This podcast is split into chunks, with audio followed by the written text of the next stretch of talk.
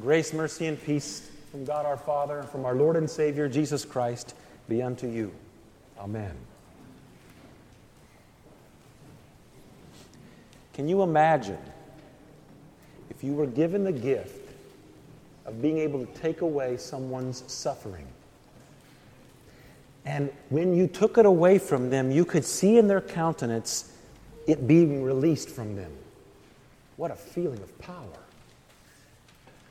If you could take away a physical ailment of theirs, and just by being there and touching them or speaking to them, it could be dissolved. An amazing amount of power you would feel and realize within yourself. And the temptation would be to go about the entire world and do such a thing. But that was not why Jesus was sent. See, this morning we're going to talk about the hidden glory of the gospel. Because in this morning's text, it speaks about people who thronged to Jesus to be healed. And they received in their body that healing. And Jesus saw in their countenance the release of that pain and misery. But he knew in his heart, because he is God, that they would still have to face what we all must face death. And Jesus did not come just to bring healing to a material earthly body that will die and rot in the tomb. He came to bring everlasting life for the resurrection of that body unto glory. Now, the previous text, the previous verse, mind you, right before 29 is 28, obviously. And that verse says, The great fame spread everywhere throughout all the surrounding region of Galilee. The fame of which St. Mark writes is not about the gospel. The fame of which Mark writes is about healing. Jesus brought healing to these people. Yes, they were amazed at his preaching, but the fame was not from his preaching, or if it was, it didn't last long. Think about the thousands, no, the tens of thousands of people that witnessed great power and glory of Christ's healing and miracles. Just taking the two feeding of the 5,000 and the 4,000, right there is 20 to 40,000 people. Throw in all these others. And where were these thousands and tens of thousands of people who saw in their flesh and bone healing? Whose loved ones saw in their afflicted loved ones' bones wellness and wholeness when Jesus was crushed for them? They were nowhere to be found. Of all those tens of thousands, Scripture tells us there were only several hundred that were with the church at the beginning.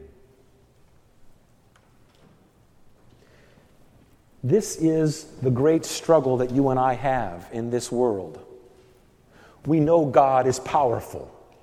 We know God is strong and mighty to save.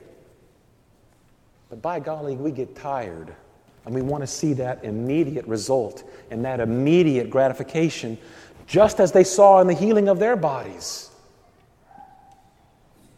But we don't. We do see a, something that's very immediate, but it's hidden.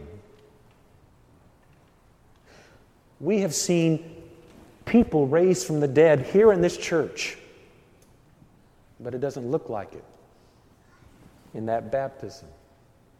The baby still cries, still soils its diapers. And yet, resurrection has taken place before our very eyes. That is the gospel, but that's hidden. It's different than the healing of which this text speaks. So, when Jesus removes himself to pray on a lonely mountainside, and his disciples come, they're saying, Everybody's waiting on you. The temptation for Jesus To go back to that and be acclaimed as a miracle worker? Huge. You and I would want that because there's power, there is revelation, and there is gratification. Proof in the pudding. And Jesus says, No, I've got to go around and preach the gospel. You and I know what happens when the gospel's preached. Some believe, and most do not. Remember, this is why it's carved in the front of the pulpit the parable of the seed and sower. Some believe, most do not. And it's hidden. It's hidden. And that's frustrating for you and for me. That's the way of the gospel.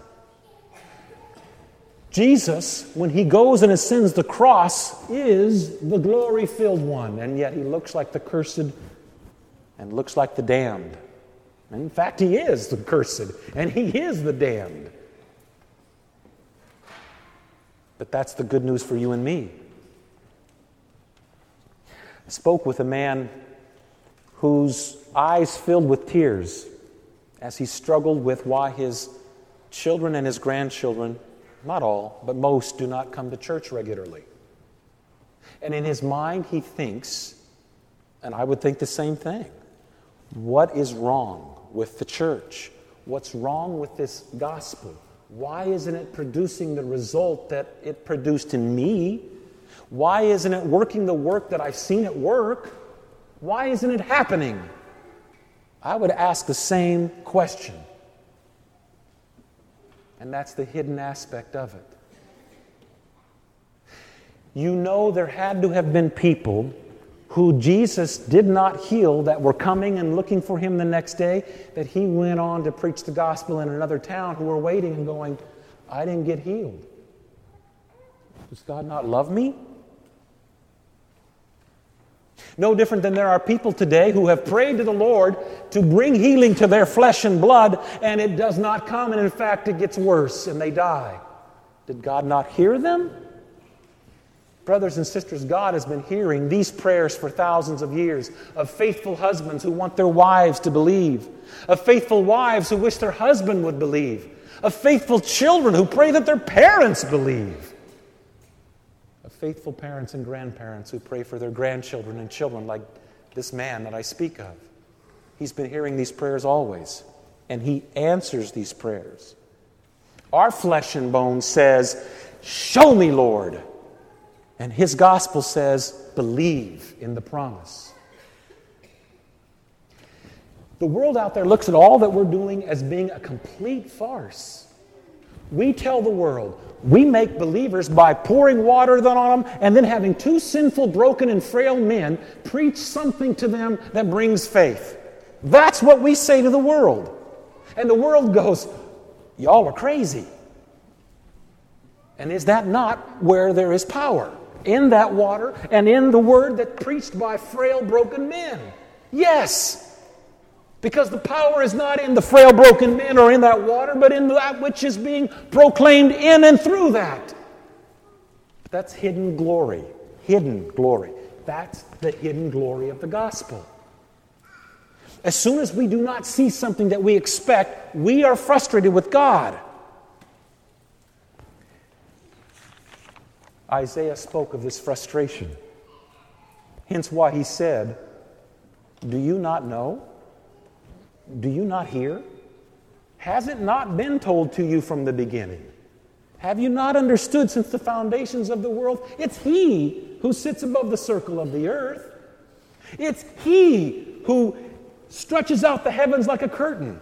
It's He who spreads out like a tent, all for people to dwell in. It's He who brings princes to nothing. It's He who makes the rulers of the earth as emptiness. But Isaiah puts into words the words of you and me and our frustration. That's why he says, Why do you say, O Jacob, and speak, O Israel? Why do you say, beloved brethren, as believers, my way is hidden from the Lord, my right is disregarded by my God? He's not seeing the fact that I'm not seeing results of this gospel of which we are supposed to be all about. And then Isaiah reminds them again. And that's when he adds, They who wait for the Lord shall renew their strength. There's hope. Do not let despair be what Satan feeds you and you eat. Spit it out. You and I have to spit out that despair, which Satan is cultivating like a great gardener within our heart. He wishes us to see the fallacy of this thing called the gospel. He wishes us to see the complete impotency of this thing we call the gospel and say, it's got to change. It's got to be different. It somehow has to be able to do this, which we see in ourselves. So when Jesus says, I've come to preach the gospel here and here and here, that's his main reason. Many were healed, but not all.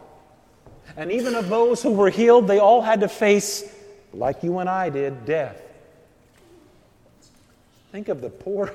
In many ways, you've got to think of it being kind of a irony that those who Jesus raised from the dead had to die again. The widow's son at Nain, Lazarus, the little girl. They all had to die again, even though they were raised from the dead. We are continually put upon us by this world that says everything matters in this short amount of time. And if it doesn't happen, it's not truth. And that's not right. Don't swallow that pill. The reason Jesus hides the glory of the gospel is because it's not to be, it's not to be understood or made sense out of, it's to be believed. For this man, he has to lay his head down every night and say, I don't understand, Lord, why my children, most of them aren't in the church, but I have to trust that you will do your work. Lord, I don't understand why I've prayed for this and this has not come about. I must trust your work of the gospel. It will accomplish it. Remember, it was Paul who said, it was powerful and mighty in fact, Paul was so concerned about it, he even said in the epistle reading this morning Woe to me if I do not preach the gospel. Not woe to me if I don't perform a miracle. Not woe to me if I can prove to them with logic and reason that God is the only way. He did not say, Woe to me if I can't make a convincing argument of this truth known as Jesus Christ dying and rising again. He just said, Woe to me if I don't preach the gospel. And the gospel is hidden to the world but not to you. That's why you're here. You believe this. Your mind doesn't, your flesh doesn't, but your soul believes this. And it will see the glory of what is to come. We are so tempted in this world to think that this gift that God has given to us doesn't work. We hearken back to when we thought it worked at one time because we could measure all these results and we look at it and say, well, it's not doing what it used to do, therefore we must get rid of it and try something different. Remember, this is the Lord who had to watch tens of thousands of people whom he had touched and brought healing turn their back from him and fall away and shout out, Crucify, crucify who saw the little handful of believers gathering in fear and greet them with, Peace be unto you. My peace I give you.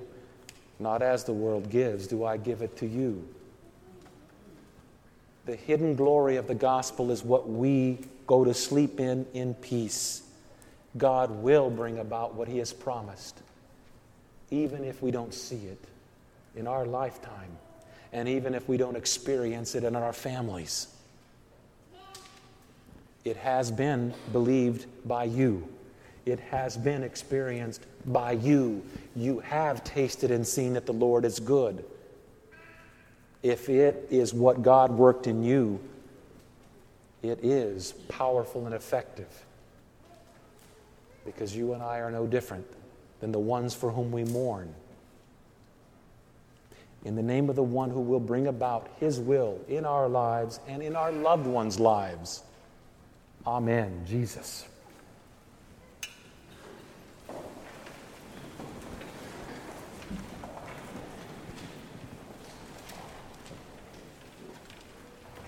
Peace of God, which passes all understanding, keep your hearts and your minds on Christ Jesus to life everlasting. Amen.